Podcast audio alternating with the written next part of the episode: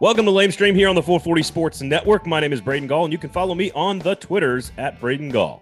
My name's Steve Cavendish. You can follow me on Twitter at Scavendish. If you like this show, rate, review, subscribe, smash the subscribe button. We would really appreciate it. And hey, just tell someone. That's all you have to do. Just tell someone about the show, even if you don't like them. if you don't like the person, obviously we prefer that you enjoy the show.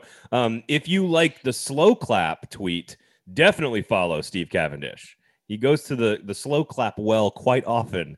Uh, he sees a lot of good stuff on Twitter. He's a good follow. You should go follow him at S Cavendish. There you go. I'm sorry that things amuse me on Twitter. Sue me. It's sort of the point of the of the platform. Uh, that and to piss people off, of course.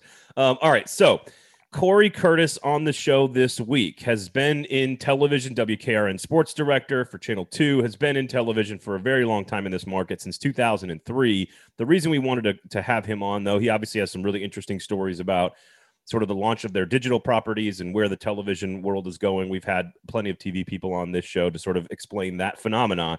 But really, what we wanted to talk to him about was the 12 year anniversary of the passing of Steve McNair on the 4th of July, how he covered that in the moment uh, back 12 years ago, and of course, how that story has evolved. And he's got a lot of great insight as to how that day unfolded for him personally and sort of the uh, you know the moral and ethical and sort of difficult decisions one has to make when of course you are in that situation and steve you've got some really interesting information about that you're going to lay out about the coverage of steve mcnair's passing that day we also have a quick topic about uh, some media controversy, if you want to call it that. I don't even like using that word for ESPN. We'll get to recommendations later. But of course, before we do any of that, Lame Stream is brought to you by Jaspers.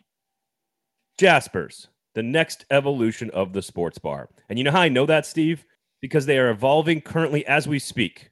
Literally, as we are recording this, they are evolving. And it is the dessert menu is evolving into a summer menu, the drink menu, the cocktail menu. We're going to tell you a little bit more about that later on, but they are just constantly working to make your experience at Jasper's better. They, they don't sit still. They're like the shark of sports bars. It just two, continues to swim. Two words alcohol popsicles. That's that. We'll, we'll get to that later, but wow. In the email I got from Jasper's, uh, they were like, just like you had as kids. And I was like, really? we had different childhoods. yes, we did. No question about it. All right. So uh, go to Jasper's. Great food, great place to watch the game, great happy hours, and now boozy popsicles. We'll explain a little bit more later on. Corey Curtis, of course, coming up in a little while as well. But before we do that, Steve, lay out for us the, the coverage of Steve McNair's passing on the 4th of July way back when so this this was a story that, that if you weren't in market or if you if you don't remember dominated the news here for i mean a solid 30 days six you know six weeks. Some of that is because it was in the summer but some of that is just because mcnair was an icon. His death was so shocking. And then the there were a number of different kind of stories that kind of came out of this about the woman he was with about you know all sorts of different issues uh, surrounding him and and his life, and it was a big mess of a story. But it was it was shocking the way it happened, and it was. I went back to to look at kind of just how it played out on that day. You know, the first call to police was at about 1.35 in the afternoon. The first story that went up was uh, Ken Whitehouse and Nate Rau uh, working for the Nashville Post and and City Paper, which were both owned by the same company, broke it. Nate had actually heard from a source at Vanderbilt that McNair had been brought in and was maybe dead already. And then they started chasing down sources. They got a second source, and, and uh, who I believe was an attorney for McNair. And then they got a third source who was was a police source, and they were need, able to. Do you need three in this situation with something like this? You know, it depends on the people that have you know, you know, kind of what kind of firsthand knowledge they have of the situation. I mean, obviously, the the tip that they got was was very solid because they because they were there at Vanderbilt. It, was this wasn't like, oh, hey, you know, I heard from right, right. You know, I, I heard from um, Ferris's cousin sisters, blah blah blah yeah, blah yeah, blah. Yeah, you know, you know, told us this. So that was a solid tip, but they but they had to they had to uh, to, to lock it down. Ken had made a call to to a lawyer here in town who had represented McNair on some stuff. It, he had had the information and confirmed it for him, and then and then they went to the police. And, and I, I think that's a that's a good lesson here in you know reporting to be able to have those kind of deep ties in and be able to to be able to, to call all around a story but everybody in the world is chasing this story. Corey's going to talk about kind of how Channel Two did it. They, they think they called him. He was he was out in the middle uh, uh, having a Saturday afternoon because this thing happened on a weekend. You know, the Tennessean was chasing it too. I was talking to Kate Howard, who was a reporter there. She's now up in Louisville. She runs a, a great thing called the Kentucky Center for Investigative Reporting. Kate was uh, was a cops reporter for the Tennessean who was out buying buying food for a cookout she was supposed to have that never happened yeah. because she got pulled onto it. She and uh, Jamie Sarrio and Chris Chris Echegaray were the reporters on that. So they started they started chasing down those details. Uh, they got it a little bit after Nate and Ken had gotten it, and then everybody else in town starts kind of, you know, it all just just sort starts to to to descend on it. But the the sourcing on it becomes really interesting in the days afterwards as you're trying to as you're trying to kind of find the the threads and, and kind of what's relevant about McNair's life and and who he was with. And I was talking to one reporter who had who had, had talked to Steve Ford, who was the owner of Losers and uh, owns Losers and Winners, but at that time also owned Blue Moon, where McNair had been drinking the night before, um, and confirmed some of the details and the hours going up to it it just became such a monster story that yeah. if you want to go back and you, know, you can you can find all the clips online now. Uh, it really is a, a, a, a, just one of the most consuming thing local news stories I've seen in, in, quite some time. Well, and I think it's also like you you put all of it together. It's the star quarterback in the biggest sport on a national holiday with a little bit of controversy mixed in. Like it's sort of it checks every single box of like what makes a story huge, right? Like when you start looking at the the gravity of a story and you combine all those things, and Corey will talk about this and sort of he had his own approach to how he wanted to cover it and how he thought the right way to cover it was. And I think there's a lot of personal decision making that goes into and sort of what is your role, right? Like Corey's role on television during a sports cast and during a newscast is different than Nate's role in all of this, right? Like there's just there's very different sort of roles in all of this, and so I think it's important to keep all of that in mind. That's a great layout by you of what the day looked like.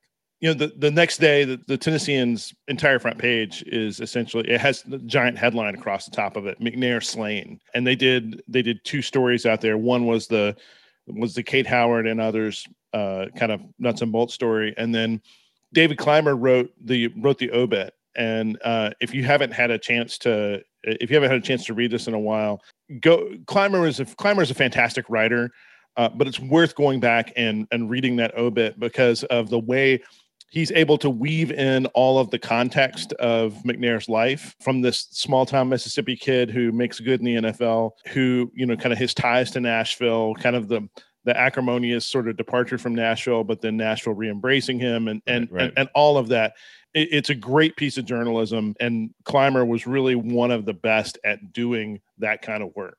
Well let's let's go ahead and hear from corey curtis of course wkrn news 2 uh, sports director who was again called in literally from like a shopping outing with his wife to go into the studio and cover this for like you said, six weeks straight, essentially. So Corey Curtis, we had a great, great conversation with him. You'll hear a bunch of stuff about the day that it happened, the weeks and months afterward, as well as some of the of course, some of the overriding um, market forces in television, which we can't obviously have a TV guy on and not talk about with him. So we had to do that as well. Uh, following the interview, we'll give you recommendations like we normally do, but we will also have a quick conversation about the Maria Taylor, Rachel Nichols thing that happened at ESPN this week. We feel obligated to comment on that. Yeah, we we we uh, feel obligated to offer our unsolicited opinions, of course on the show. So, without further ado, here was our conversation with the great and wonderful and always gracious Corey Curtis of News 2.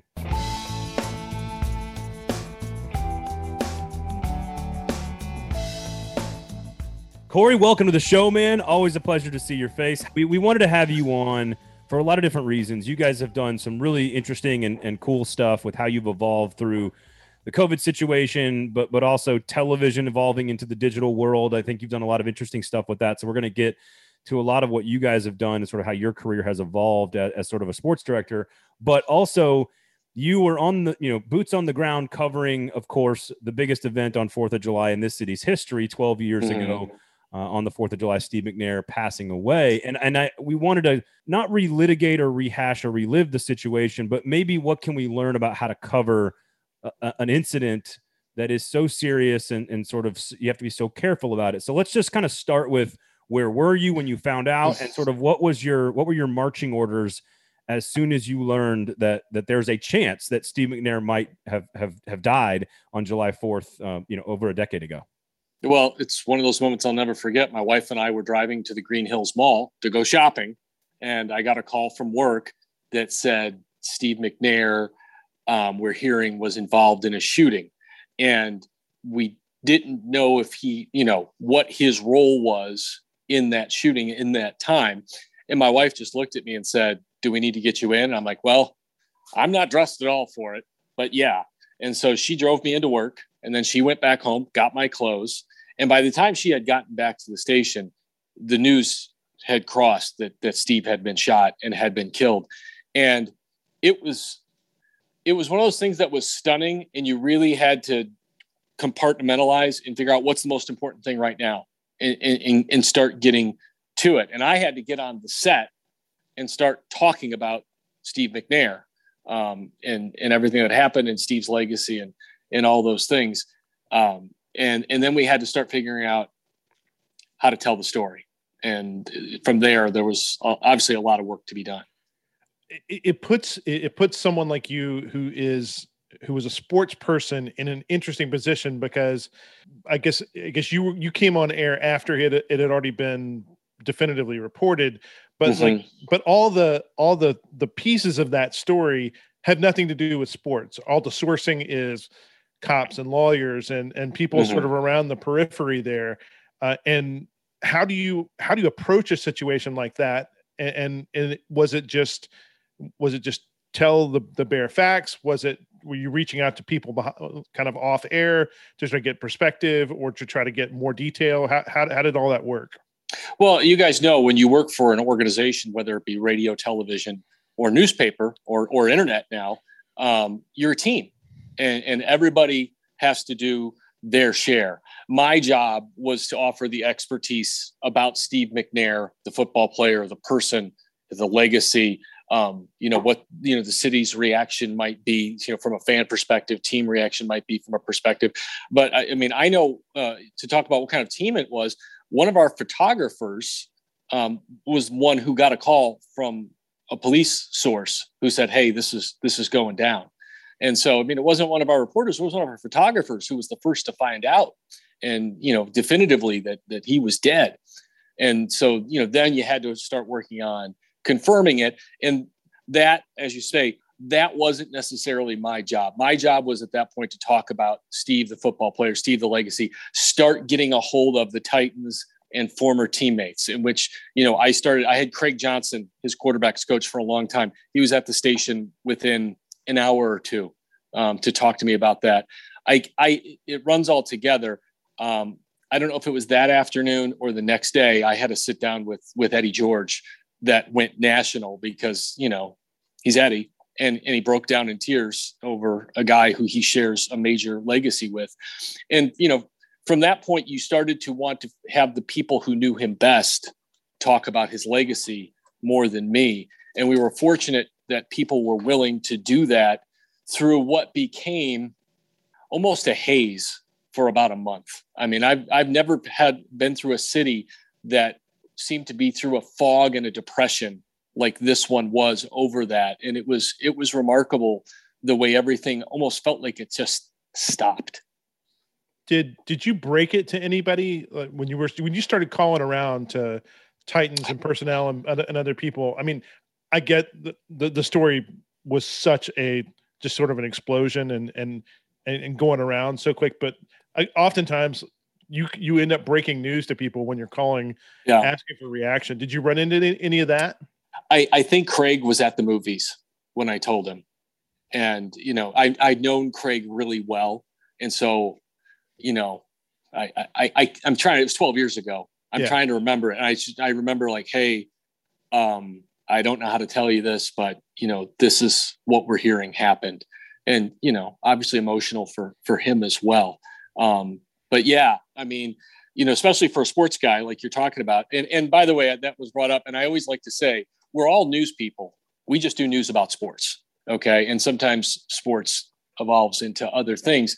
And I always say that this is the reason I do sports because I don't enjoy those moments particularly where we have to cover such tragedy but tragedy makes its way into every avenue of our society so that that is inevitable but yeah i, I believe it was with craig that i had to to, to share that news. And, and uh, there could have been another one or two but but i can't remember right now. It just i just remember every phone call was difficult because you didn't know if they knew. And then you didn't know how they were going to react if they did. What did you write the first moment you went on the air to say it? Like what what what did Oh, you gosh. limit what did you limit it to? And what was your focus on, in those like again in TV you guys don't get a whole lot of time to filibuster about Steve McNair the guy or his college career or or whatever. Well, in this case, I did because I didn't. We, I came on the set and we had news people on the set, and I was basically an analyst. Um, I was a guest. You know, I was there to fill information. I was there to answer questions about Steve and to talk about him. So it, it was probably a good two or three hours before I actually wrote something down. Um, it was just me, you know, covering the Titans as heavily as we do in our station, because at that time we'd been doing the coaches show, you know, and we'd done the preseason games and sports extra. And, and we were really heavily involved with the Titans. And that was also a different time when the team was more open to us being a part of it. I mean, it's not the same anymore at all. And so I, you know, my bosses would always ask me about doing like preseason games when I did them. You know, are you worried about filling the time? And I'm like, guys, I could talk about the Titans for seven straight hours by myself. It's, it's not a big deal. So for me to go up there and talk about Steve was not a big deal. And I, I think one of the, I, I think what I remember talking about the most, I, what, what rings true to me most is Jeff Fisher's celebrity softball game. Do you remember that? It was, I believe, three days before the shooting, and Steve played in it. And I remember sitting on the dugout at Greer Stadium talking with Steve about his oldest son in Mississippi and how excited he was and how proud he was of him um, for the football player that he was becoming down there in the in the kind of the little niche that he was kind of carving for himself. And then of course his two boys here. And you know, I, I still remember that conversation. I still remember sitting on that dugout. I still remember looking at him. I still remember the calm and, and the proud tone to his voice. And then just the shocking detail of three days later that he that he's murdered and, and I'm talking about it. I mean, I still I still get choked up about it. I mean, he's he's a dad. We're all dads, right? And and it's it's tough. let me let me ask a, a a super basic technical question here. If you're on your way to the Green Hills Mall hmm. and you all of a sudden have to go be on air, what do you do? Do you run home for clothes? Do you keep Yeah. something at the uh, at the station? You know what what do you have to be presentable that quickly? I, I usually have a spare shirt, a spare tie there. I keep all my sport coats at work now because I never need them for home, so I just leave them all there.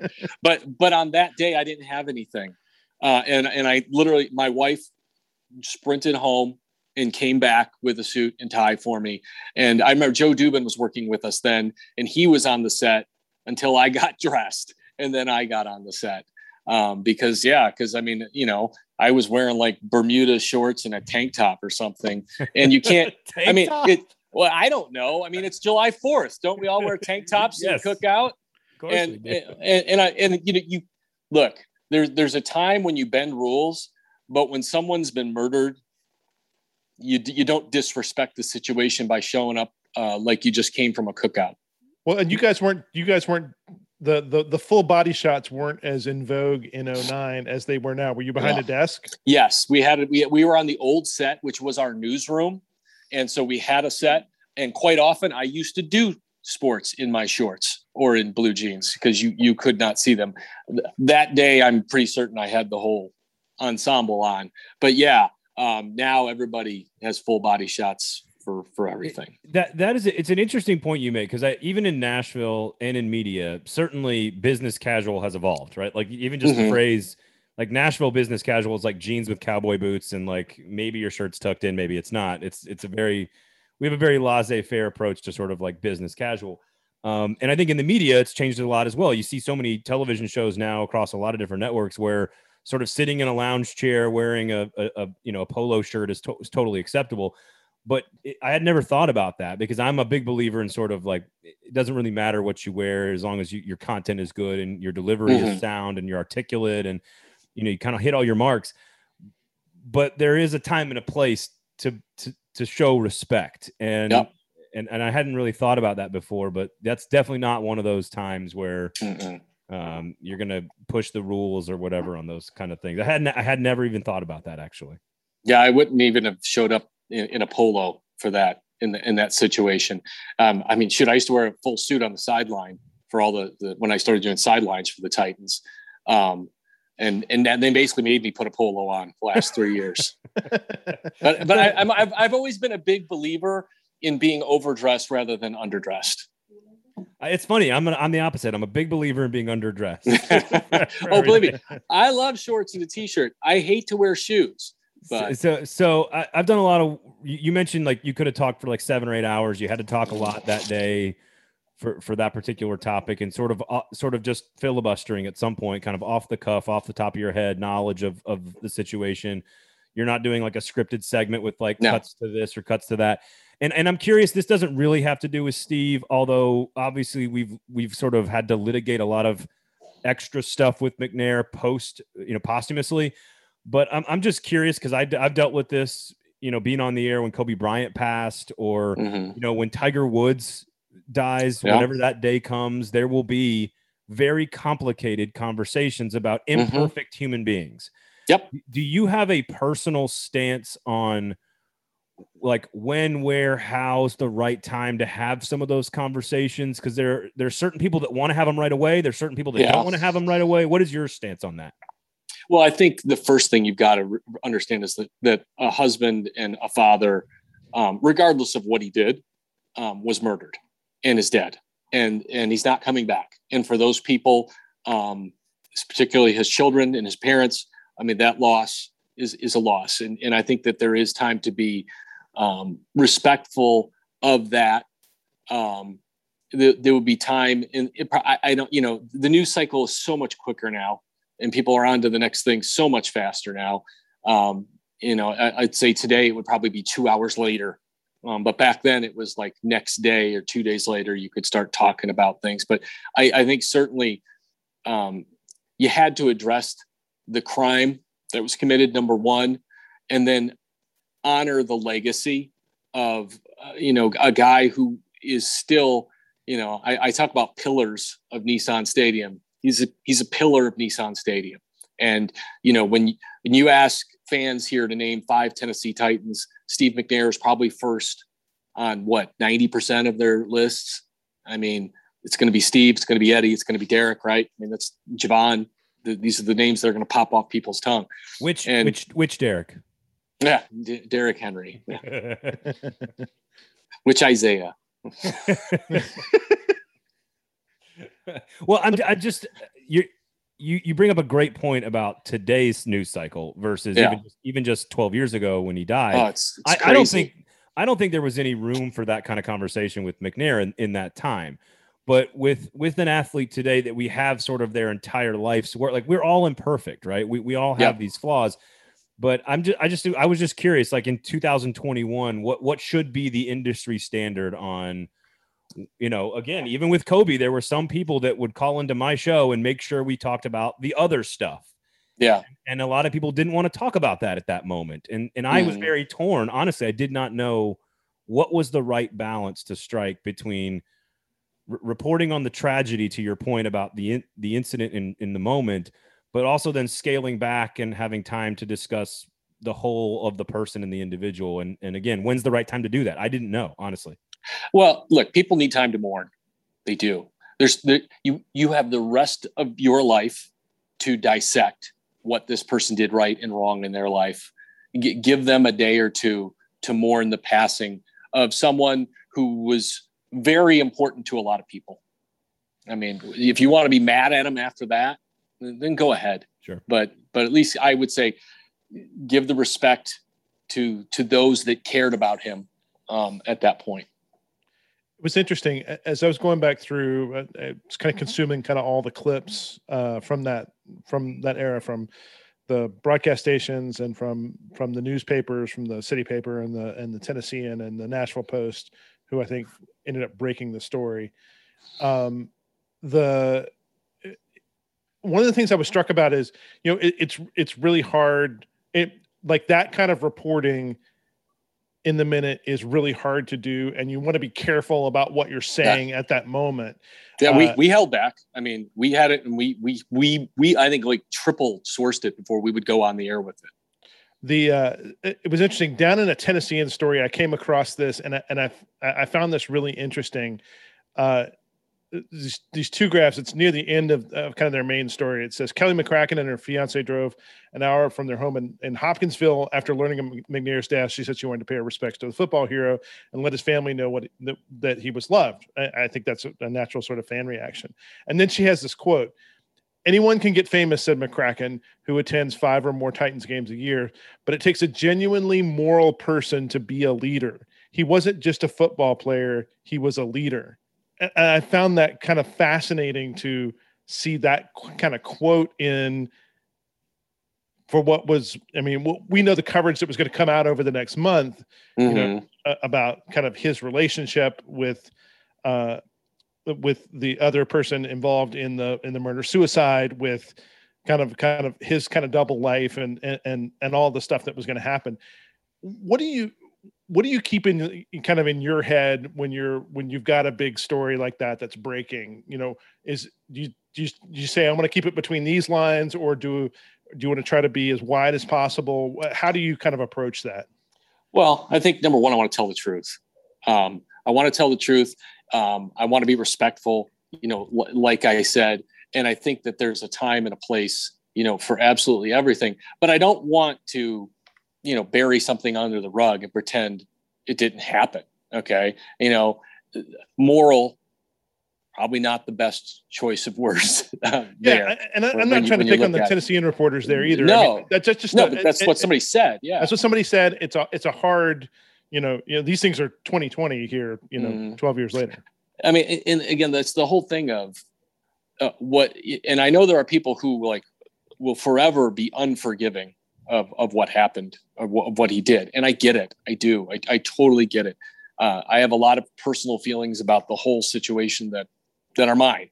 Um, but the one thing I do know is this: what he did was not a death penalty offense. Okay, and that that's what we all need to keep in mind is what he did not deserve to die for for what happened. And you know, three young men lost a father over it, and you know, many people lost a friend and an entire city lost an icon.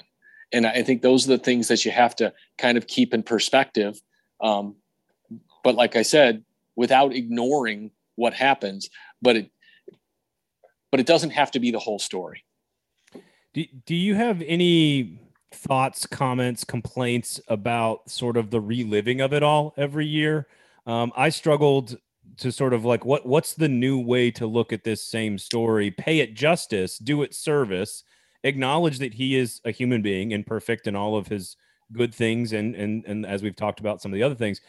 Uh, but but every year we all kind of cover it again. We all kind of we're doing it right now in this interview. Mm-hmm. w- is there anything about that coverage that you know you really enjoy that you appreciate that you actually are critical of? And you don't have to name names here. I'm just sort of curious or you can name names if you want. Or you can name as an industry. Do you see us doing anything we should do better, or that we that we that you really like that we do every single year, reliving this because there's been podcasts about it.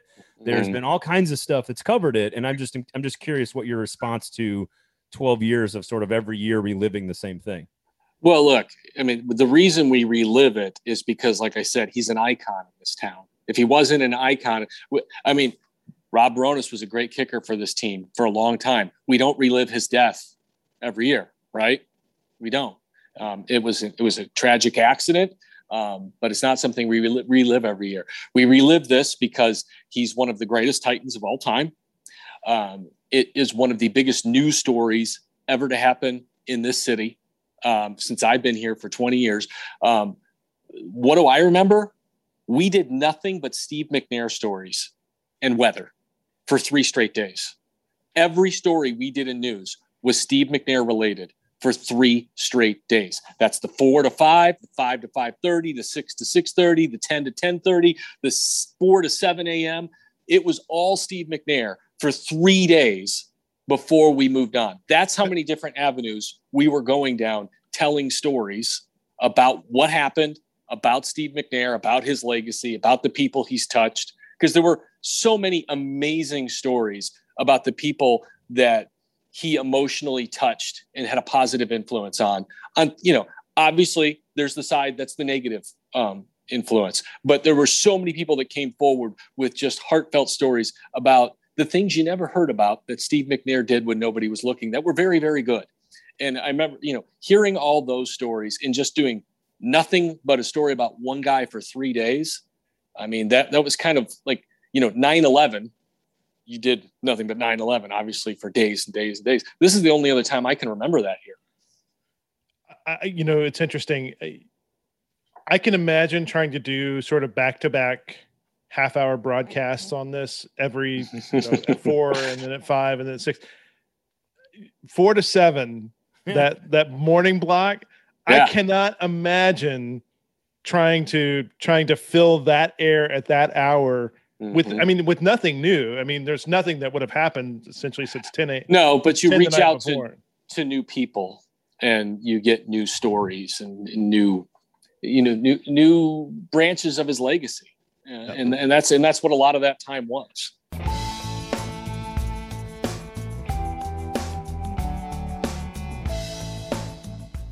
Lame Stream is brought to you, Steve, by Jasper.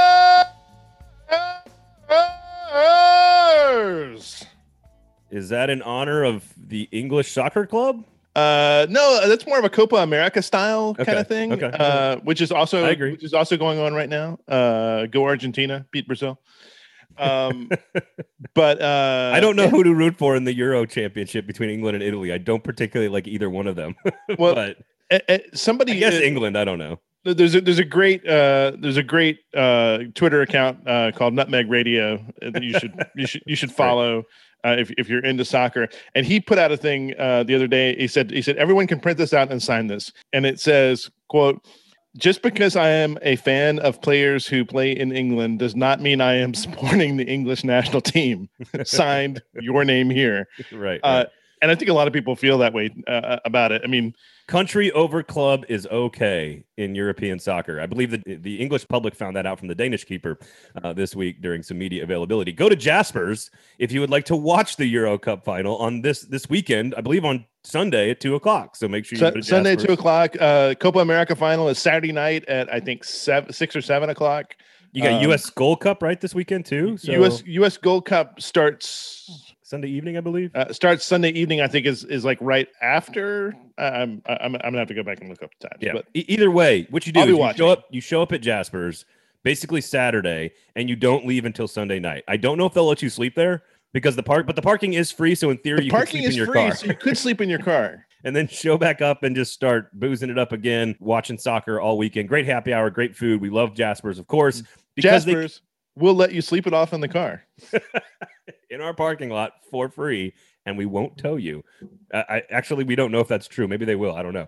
Um, so that being said we we constantly allude to jaspers as the next evolution of the sports bar because they are continuing to evolve constantly. And we alluded to this earlier in the show. There there's now going to be alcoholic desserts at jaspers. Now they've got regular desserts that they're that are brand new. Homemade ice cream sandwiches. Yum uh, a lot of really cool stuff on the dessert menu that's all brand new for summertime to kind of cool you down in the heat. They've got a lot of frozen drinks, right? They've got the frosé, they've got the cold fashion, they've got a bunch of really good stuff. They are combining those two things for those of us who like sugar and booze into a alcoholic dessert. The frosé and the cold fashion will now be available in popsicle form. Jasper's evolving to fight climate change with something cold for you. All right, so we've got parking lot epidemic. We've got bad happy hour epidemic. We've got bad shitty bar food epidemic. And now they're fighting climate change with a popsicle. Well, I mean, that might know, be a bit of a stretch. they're they're fighting the heat. That's true. That's coming from climate change. Okay, there you go. They're not actually reducing greenhouse gases with their uh, with their popsicles. And this is not like some college kid jello shot dorm room. This is the next evolution of the alcoholic popsicle. That's exactly right. Craft popsicles, Steve. It's not like a this is not like a bush a bushwhacker that's been left in the fridge too long or freezer too long. I'm I'm 50-50 on bushwhackers anyway, so Yeah, that's disgusting. Uh, I need to be in a really good mood, generally after five other drinks, uh, which is like the worst possible time to have a bushwhacker. Um, um, no, but look, look, you, you sit on the patio, you watch a little soccer in the afternoon, you have a great meal, you're feeling a little hot afterward, after after a meal. You know, I get a little sweaty after you eat a, a nice big meal. Get yourself a boozy, get yourself a boozy popsicle. Take the edge off and take the heat off. what do you get the meat sweats? I mean, it's not an unusual thing for humans. I'm I'm very excited about this. I, I can't wait to try the popsicles. Maybe I'll try them during the Copa America final. Yes, I have not tried them yet either, but I'm going to. Uh, can't wait to get there. So go to Jasper's, free parking, great menu. The next evolution of the sports bar that has evolved now to include alcoholic popsicles. It's just they just what what will they think of next, Steve? Jasper's. Tune in and find out.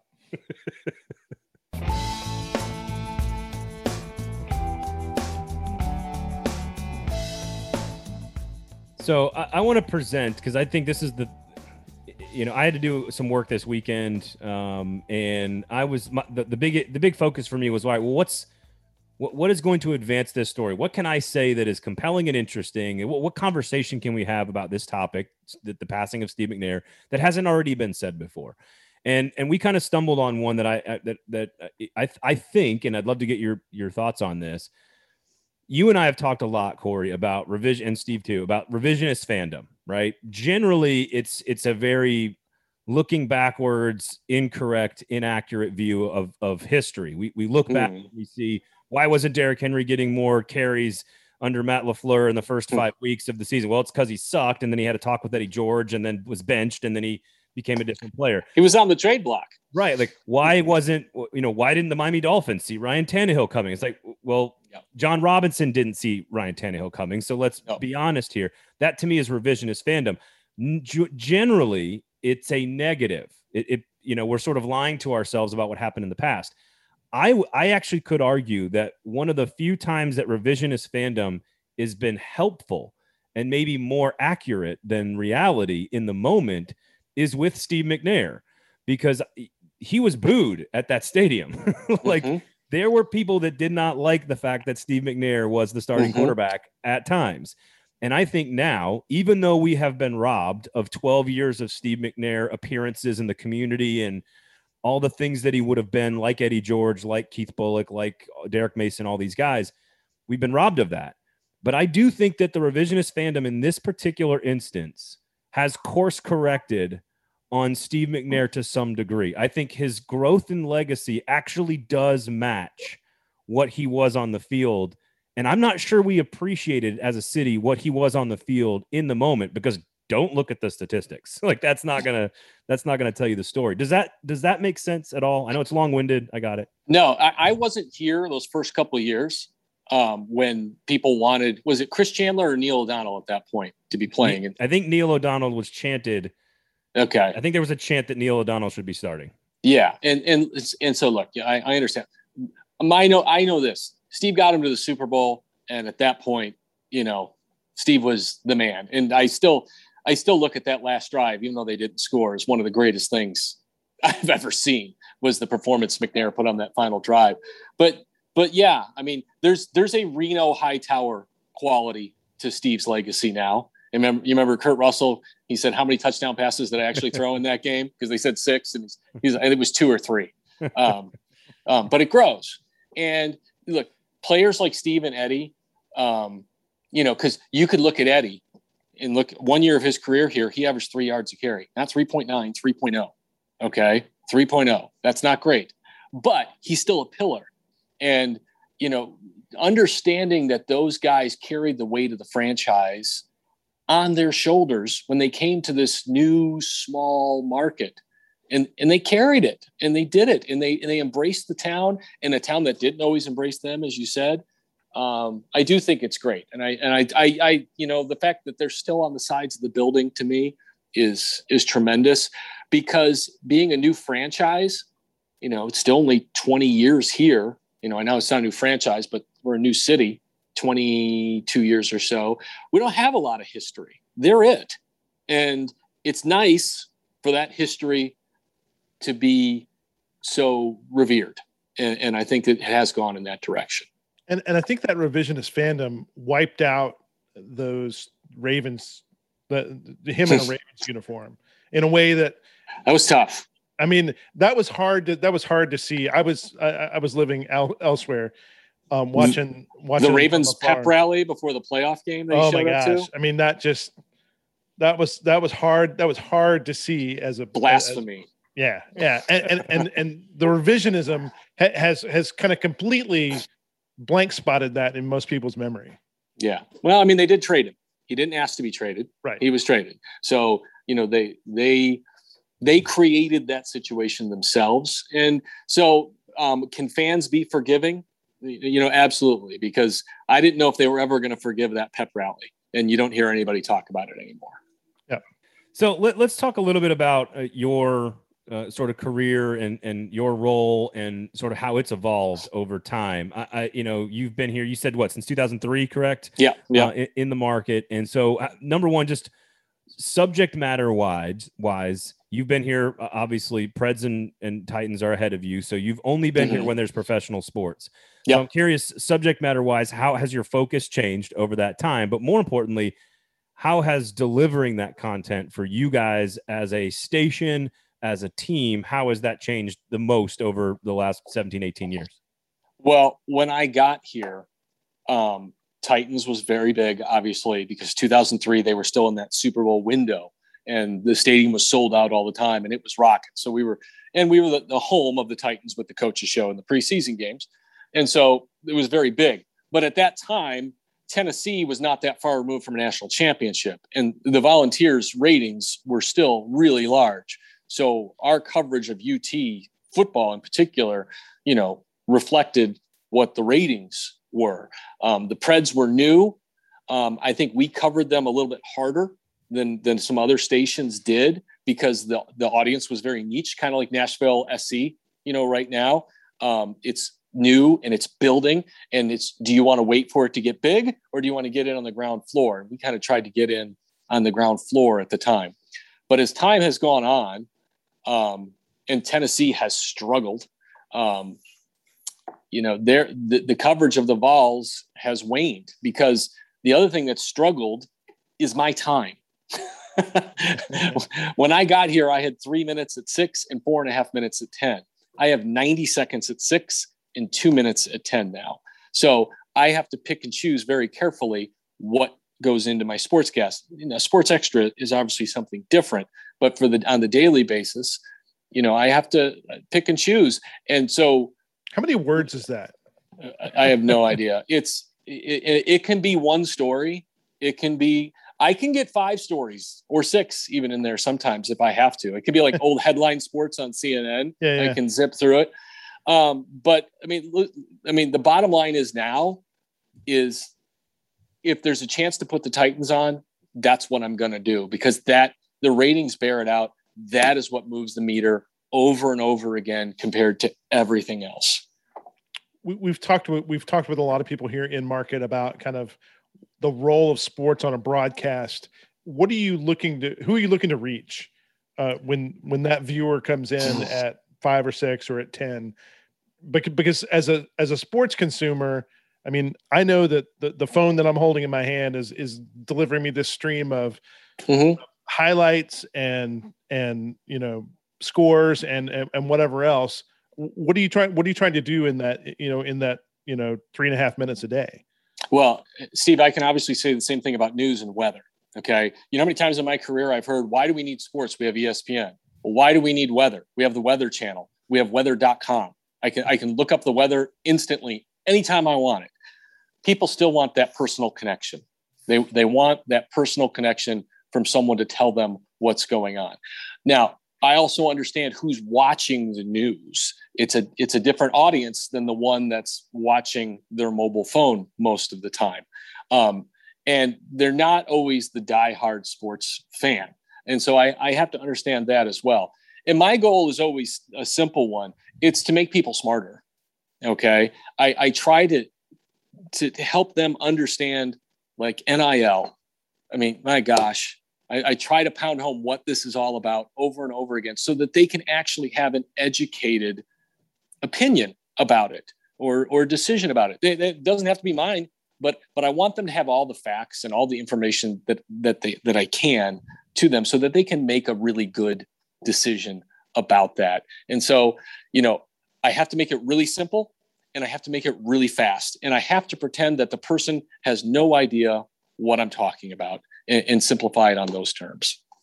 What's interesting is throughout my entire career as a radio guy, we've always, I've known a ton of TV people, and there's always sort of like the oh, that's the TV guy question in the in the press conference because you're trying to fill that exact need to that exact exact audience. 15 seconds. Right. And and what's fascinating about most of you that I've gotten to know and worked around is that most of you can do radio basically better than most radio hosts can do it. And what I find interesting is you, I've worked with you personally, I've worked with a few other people in the market as well.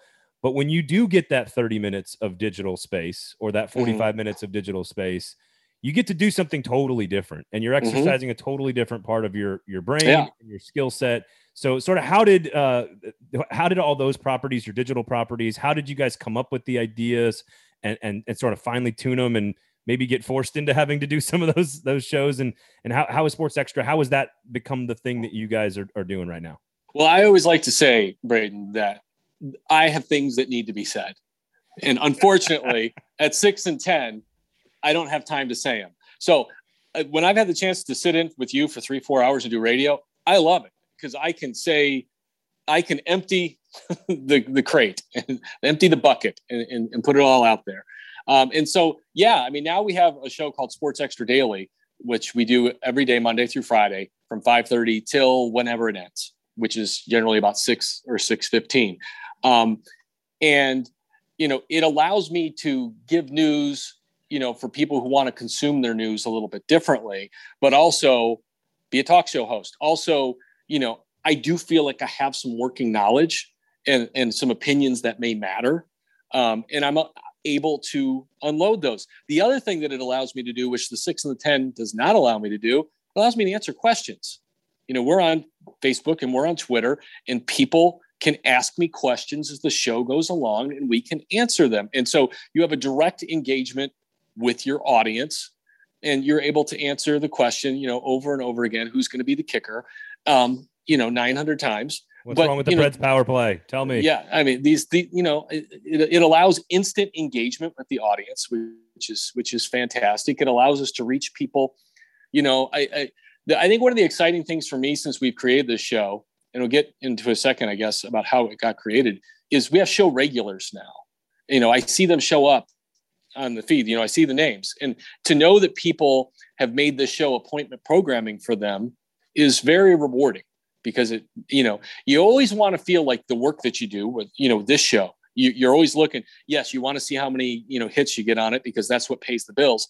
But more than anything, it, it's a reflection of that you're worth listening to.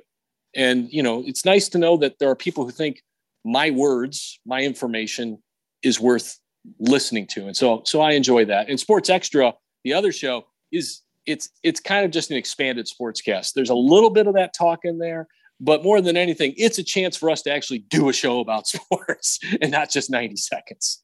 And all that and all of that stuff came about because 2020 COVID-19 totally normal year. yeah. Completely 2020 COVID-19 hit. And like I said about Steve McNair and 9-11, I should have thrown in COVID-19. All we did was COVID-19 stories and the draft was coming up and free agency was happening in the NFL. And I tried telling my boss, I'm like, look, I understand COVID 19 is this massive story and we need to cover it, but people do want to hear about something else. They do get overdosed on this story. And NFL free agency is a season in itself, which to some people is almost as exciting as the regular season. And we we have to get that information out there. And I was still told absolutely not. So I fired up my phone at 5:30 every day, and I just said I'm gonna, and I put it the message out to everyone. I'm gonna do sports talk every day at 5:30, and we're gonna go over the stories of the day because I can't do them on the news. And so that started, and then I was off on Friday and Saturday, and so I told Emily and Kayla, uh, Emily Proud, Kayla Anderson, who work with me, go on the air at 5:30 on Facebook and Twitter. Okay, go on the air and do a sportscast. And so they started doing it. And then Cal Baxter, who's our producer photographer, who I've worked with since 2003, um, and is one of those A type personalities who gets a hold of something and absolutely cannot let it go until he's got it the way he wants it. Um, Just like his hair right now. yes. Oh my gosh, that's a whole story in itself. But so so he, you know, didn't want it to be a phone show. You know, he found the software for us to do it. You know, we all do it. You know, from our desk, from our computer. We all have a camera on our phone now. We all have headset like you've got and, and everything. Uh, we have graphics. We are able to put in video. We're able to put in sound. Um, now we have some technical difficulties that we're still we're in the infancy of this, so we've got some hurdles that we're trying to overcome. But you know, it's an exciting time to do something, and you know, we did it out of necessity. And to save, and, and I've been bringing up to my boss for a couple of years that we need to do an internet talk show.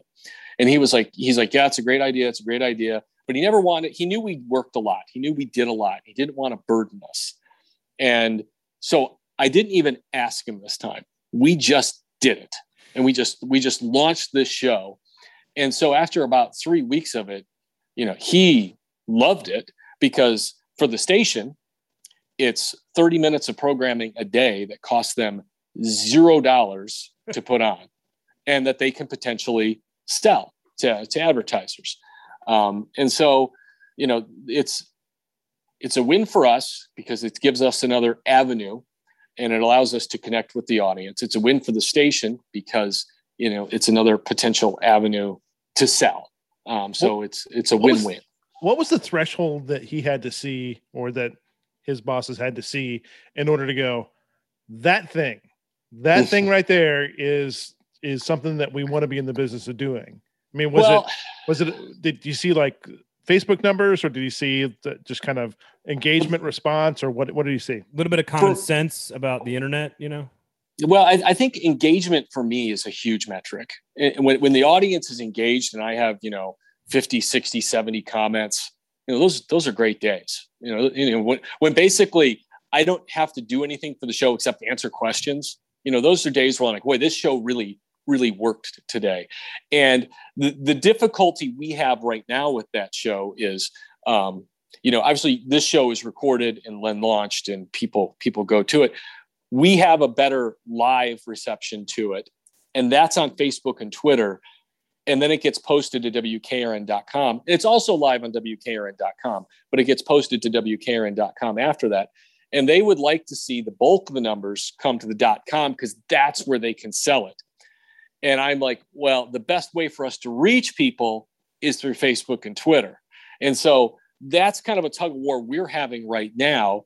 And you know, the show's future is is going to change. I mean, it's inevitable. I mean, everything changes so fast right now. Um, so it's inevitable that it's going to change. But I would hate to take away uh, that ability to interact with the audience in in the immediate time of the show. That that's to me what makes the show work. Well, I think that just about does it. Corey, thank you so much, man. Uh, the, keep doing the, the, the work, man. The product is great, and we appreciate you giving us some time to sort of relive some history here. Um, like I said, even it's very meta talking to you about what we should be talking about while reliving a, a story, trying to make sure that we're reliving it correctly. So, it's, so it's hard. Th- thank you so much, Corey, for your time. We do appreciate it. No, I appreciate it. And uh, if you do tune into Sports Extra Daily, which I would appreciate, just understand that if it's a technical difficulty, it's probably my fault. Thank you, Corey. Thanks, yep. Corey.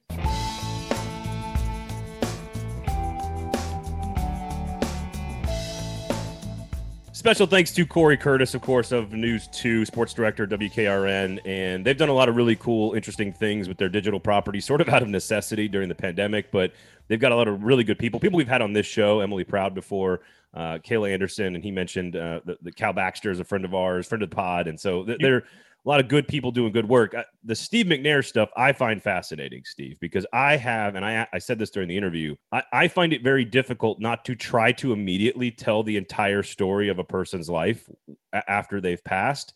especially on radio where you have a lot of space to fill or, or, or podcast. And I, I know that's not necessarily the right approach. So I actually have to like control myself and stop and sort of take a beat and realize that that this is a moment where people are sort of feeling some some pretty strong emotions. And i have a i have a tough time doing that as a you know lowercase j journalist. One of the one of the things i enjoyed going back through this was the really good coverage of uh, of McNair's life, you forget just how just forget how good he was kind of coming out of college. Uh, down in that Climer obit I was talking about, he he mentions that he was averaging 527 yards of offense per game from out at, at Alcorn. That's Lamar Jackson stuff. I mean, it's uh, yeah, it, you know, it's Lamar Jackson stuff. 20 years before yeah. or 25 years before Yep. before Lamar Jackson. I mean, it's just it, it, it's incredible stuff. And I don't think he was. I said this during the interview. I don't think he was fully appreciated in his heyday. We loved him, but I don't think we truly appreciated him. And I think over time that we, we've learned to love him more, and that doesn't happen very often. Where where revisionist fandom actually course corrects a little bit.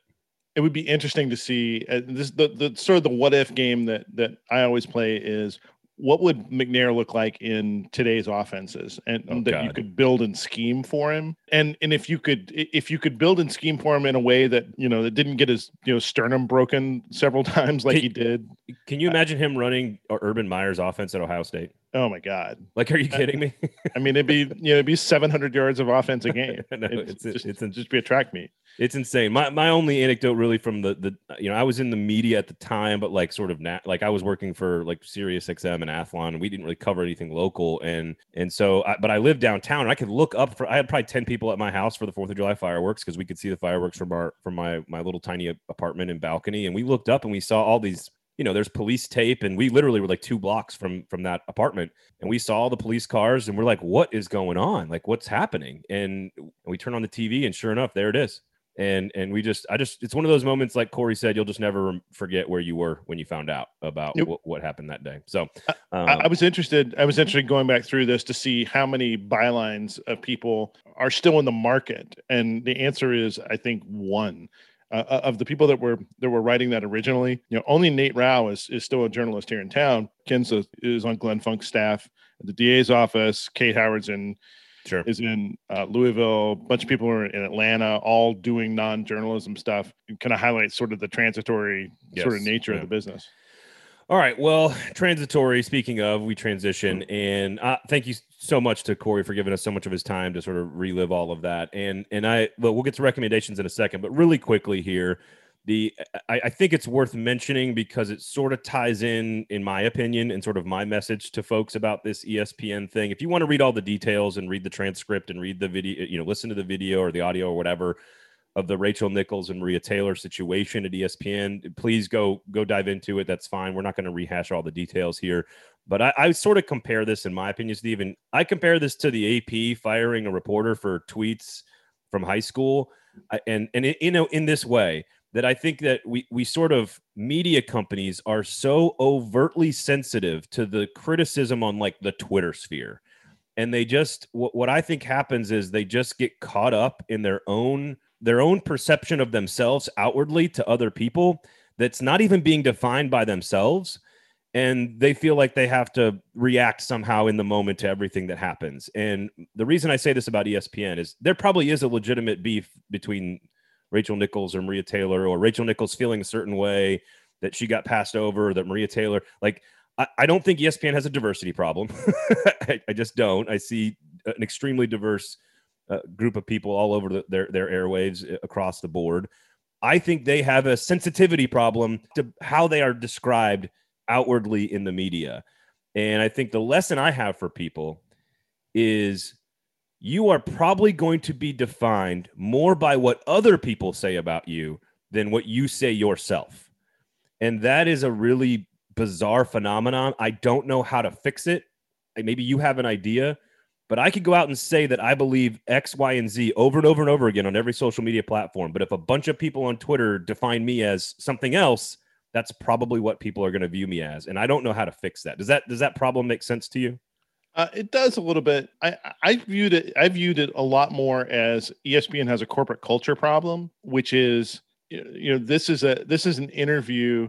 I mean, an interview. This is the the audio of the Rachel Nichols thing is like 11 months old. I mean, it's this is not something that happened kind of last right. week. It's it's from last year's finals. Is the context of those uh, of those of her original statement, which made me think, why is this kind of coming out now? And you know, part of it is there's a you know there's contract negotiations going on with Maria Taylor, and so somebody somebody leaked that out right now. I don't know who it was. I don't know how it got out.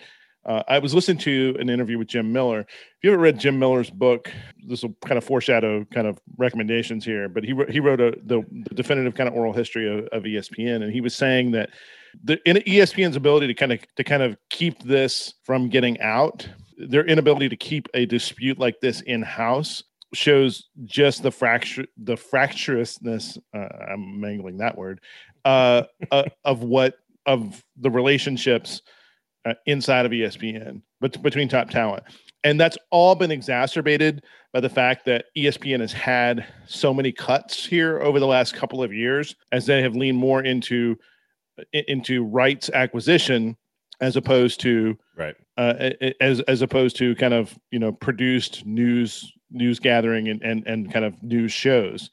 You know, a lot of a lot of people have left ESPN uh, over the last you know five years and and and we're familiar with most of them. And you know, I think the last round had you know like Kenny Mayne and sure. and th- you know three or four other kind of big names. And so within ESPN, there's this kind of competition for these slots and for airtime. And I, I, think you're seeing a lot of that in both Nichols' comments. You know, right. I think she said, you know, let her get get a rep someplace else. This is my show. And and, and in which Taylor, again is a totally normal thing to think about your own show. Like I just don't like. I don't know. I don't. I mean, I, I, a year ago, I, I so uh, listen. As an employee, I'll be very careful here because uh, I'll break some news here. As I've been re-signed by ESPN, so I'm technically an ESPN employee. But my, if I was brought into really high-level meetings at ESPN, which I am not going to be, but but if I was, I would say just stiff backbone here, folks. Just say this. Look, this was 11 months ago we care about Rachel, we care about Maria. We, you know, we'll, we'll look into this, blah, blah, blah, blah, blah. Like, I think it's just outward messaging on this stuff. And this is a media message for all media companies, not just ESPN. Don't, don't bow to the outside pressure of how other people are going to define you. That, that's all. Like, I feel like the reason they had to go on the air and issue these long, winding apologies and, we're going to really think about ourselves for the next blah blah blah. Like these people know each other for 20 years. They know how good of people they are. If they didn't like each other we would know about it. And so I, I, don't know. I just think i just think media companies need to sort of stand up and just say no i don't i don't care what twitter is saying. We we know who we are and we know what we're doing. I, I don't know. I, I look at it differently than than i kind of come at it from a, a messaging outward angle and you kind of coming at it from a like a business operations angle. Yeah I, I just think that there's ESPN is a is a tough place to work right now. Uh, if you're in, if you're if you are in Bristol and on TV, it is a it, it is a different company than it was three years ago. It was a different company than it was three years before that, and you're seeing some of those the strains of that echo out in you know stories like this. Well, if you did not know, for example, and this is goes to speak to my point about how you are defined by the outside. If you are on television at ESPN in Bristol, you are probably viewed by a big chunk of Twitter as just a certain political person, right? Like if you didn't know Will Cain and ESPN put Will Cain on a television show, on radio, and on a TV show, you would just you're just going to automatically label him a certain thing because he works for ESPN, even though Will Cain is the complete opposite of that label, right? So I just think th- there is an element of like, don't the, the outside world is going to label you something, just sort of stay true to yourself and and and believe in yourself and have a strong backbone and don't worry about Twitter. I guess is my message to individuals out there. So I don't know. Let's get to recommendations. It sounds like you're uh sounds like I know where you're going here. Yeah, I mean, uh, go pick up Jim Miller's book. Uh, so Jim Miller was former uh was is a former um, media writer at the New York Times. He's he's written a bunch of uh, these kind of big oral histories. He did a great one on, with Tom Shales, um, who's a, who was the Washington Post TV writer for years, um, about Saturday Night Live. It's an oral history of Saturday Night Live. It's like some of the it's some of the best stuff you'll ever read if you're into into that. Uh, but the book's called uh, "These Guys Have All the Fun," and it, it's about uh, you know ESPN from beginning to I, I think the book came out six or seven years ago. It is it is one of the most fascinating sort of how the company went from this tiny little outpost in Bristol to being the worldwide leader. You know, the, the personalities, they chronicle all of that. He writes a lot about the big show era with, with Olbermann and Patrick. He writes a lot about how SportsCenter and the This Is SportsCenter, that Wieden Kennedy ad campaign became sort of like the defining feature of the network. He talks about uh, you know rights acquisitions and, and, and he has access to guys like uh, Skipper and Norby and, and, and whoever else that, that, are running that have that have been running the company or ha- or ran the company. If you if you're interested at all in media, you should pick this thing up because it is just one of one of the best media reads you'll ever find. I have got it upstairs on the shelf. It's not a small book; it's rather rather large, but it is a no, great. It, it's a great read. So reads fast. I mean, it, and, and it's it's oral history style, which means you're you're reading chunks of quotes from people, right? As opposed to as opposed to narrative. He he'll set up a he'll set up a section and then kind of use people's words to tell the story, and it's absolutely and it's just a it's a page turner. I mean, it's like 700 pages, but you'll just kind of flip through it. Uh, my recommendation is sort of stealing a page out of your book here. Um, I, I, def, definitely recommend the, the ESPN book. These guys have all the fun. But I also would say to people along the lines of what we talked about earlier in the show, which is watch soccer this weekend. Just just give your give it a chance. Like if you don't love soccer, I know that's okay, but give it if, if you watch England and Italy and the Copa final and you do not like it, I will at least say fine, you gave it a chance but I, I you need to watch it, especially with England having never really won one of these in like 50 years, playing in Wembley Stadium in London. Like, go watch the events and tell me you, when it goes to un, inevitably when it goes to penalty kicks, and you watch one man walk 50 yards with a ball to a dot by himself with the weight of an entire country on his shoulders. Do not tell me you feel nothing. Just try watching it and try not like I just just give it a shot. That's all I'm asking. I mean, the, the drama, the drama of the, the two finals this weekend is just kind of overwhelming. It's uh, awesome. The the England the England stuff, like you mentioned, is going to have. You're not going to find the game itself. You know, these finals are often kind of weird. Sometimes they end up being kind of like really cagey because nobody wants to risk too much, and so the game itself is maybe less dramatic than the then the the things which surround it. But the Copa America final, you know, this is maybe Leo, uh, Lionel Messi's last chance to win a major to win a major trophy. Argentina faces Brazil in the final. It's hell in yeah. it's in Brazil. It's being ravaged by COVID, so it's being played in empty stadiums. Not hell um, yeah. Uh, so, and but you hear all sorts of stuff. Like you could hear the players when Argentina and and Colombia went to uh, penalty kicks the other night. You could hear the players trash talking each other while they were waiting on you know wh- while they were waiting on kicks. Like but like two barcelona teammates Yerry Mina for colombia and and messi were yelling at just, just shit talking with each other and it's fascinating because like sometimes you can't see you can't hear that in like the no. you know in a no. stadium full of people. Right. Uh, all right. So uh, go watch go watch some soccer this weekend. Just give it a chance. That's all we're asking. We're not pushing it on you. Just give it a shot. You don't uh, have and, to cheer for england. and, just just remember that. You do not have to cheer for england. Yeah I but mean, I don't cheer for italy but but, but i can't cheer for italy either. I just can't i can't do it. I can't do it. Um and and of course read the book espn uh, special thanks to corey curtis for joining us today as well. Uh lamestream sports is brought to you by Jaspers. Always Jaspers. Always Jaspers. Free parking, great menu, great place to watch all those soccer matches this weekend. Should you choose to go out, this is your mission. Should you should you choose to accept it, go out and watch some soccer at Jaspers. Have a cocktail that is frozen in popsicle form, and tell us what you think. At where at where Steve? Where can they tell you what they think about Jasper's popsicles? You can at me at Scavendish on Twitter. That's right. Braden, at, where can they find you on the socials? You can at me at Braden Gall at Jasper's Nash as well. If you tell them how much you love their alcoholic popsicles, tell us too, but definitely tell them. Uh, maybe tell them that we sent you as well. Uh, so special thanks to Corey Curtis, Steve Cavendish. My name is Braden Gall. Thank you for listening. This has been Lamestream Sports on the 440 Sports Network.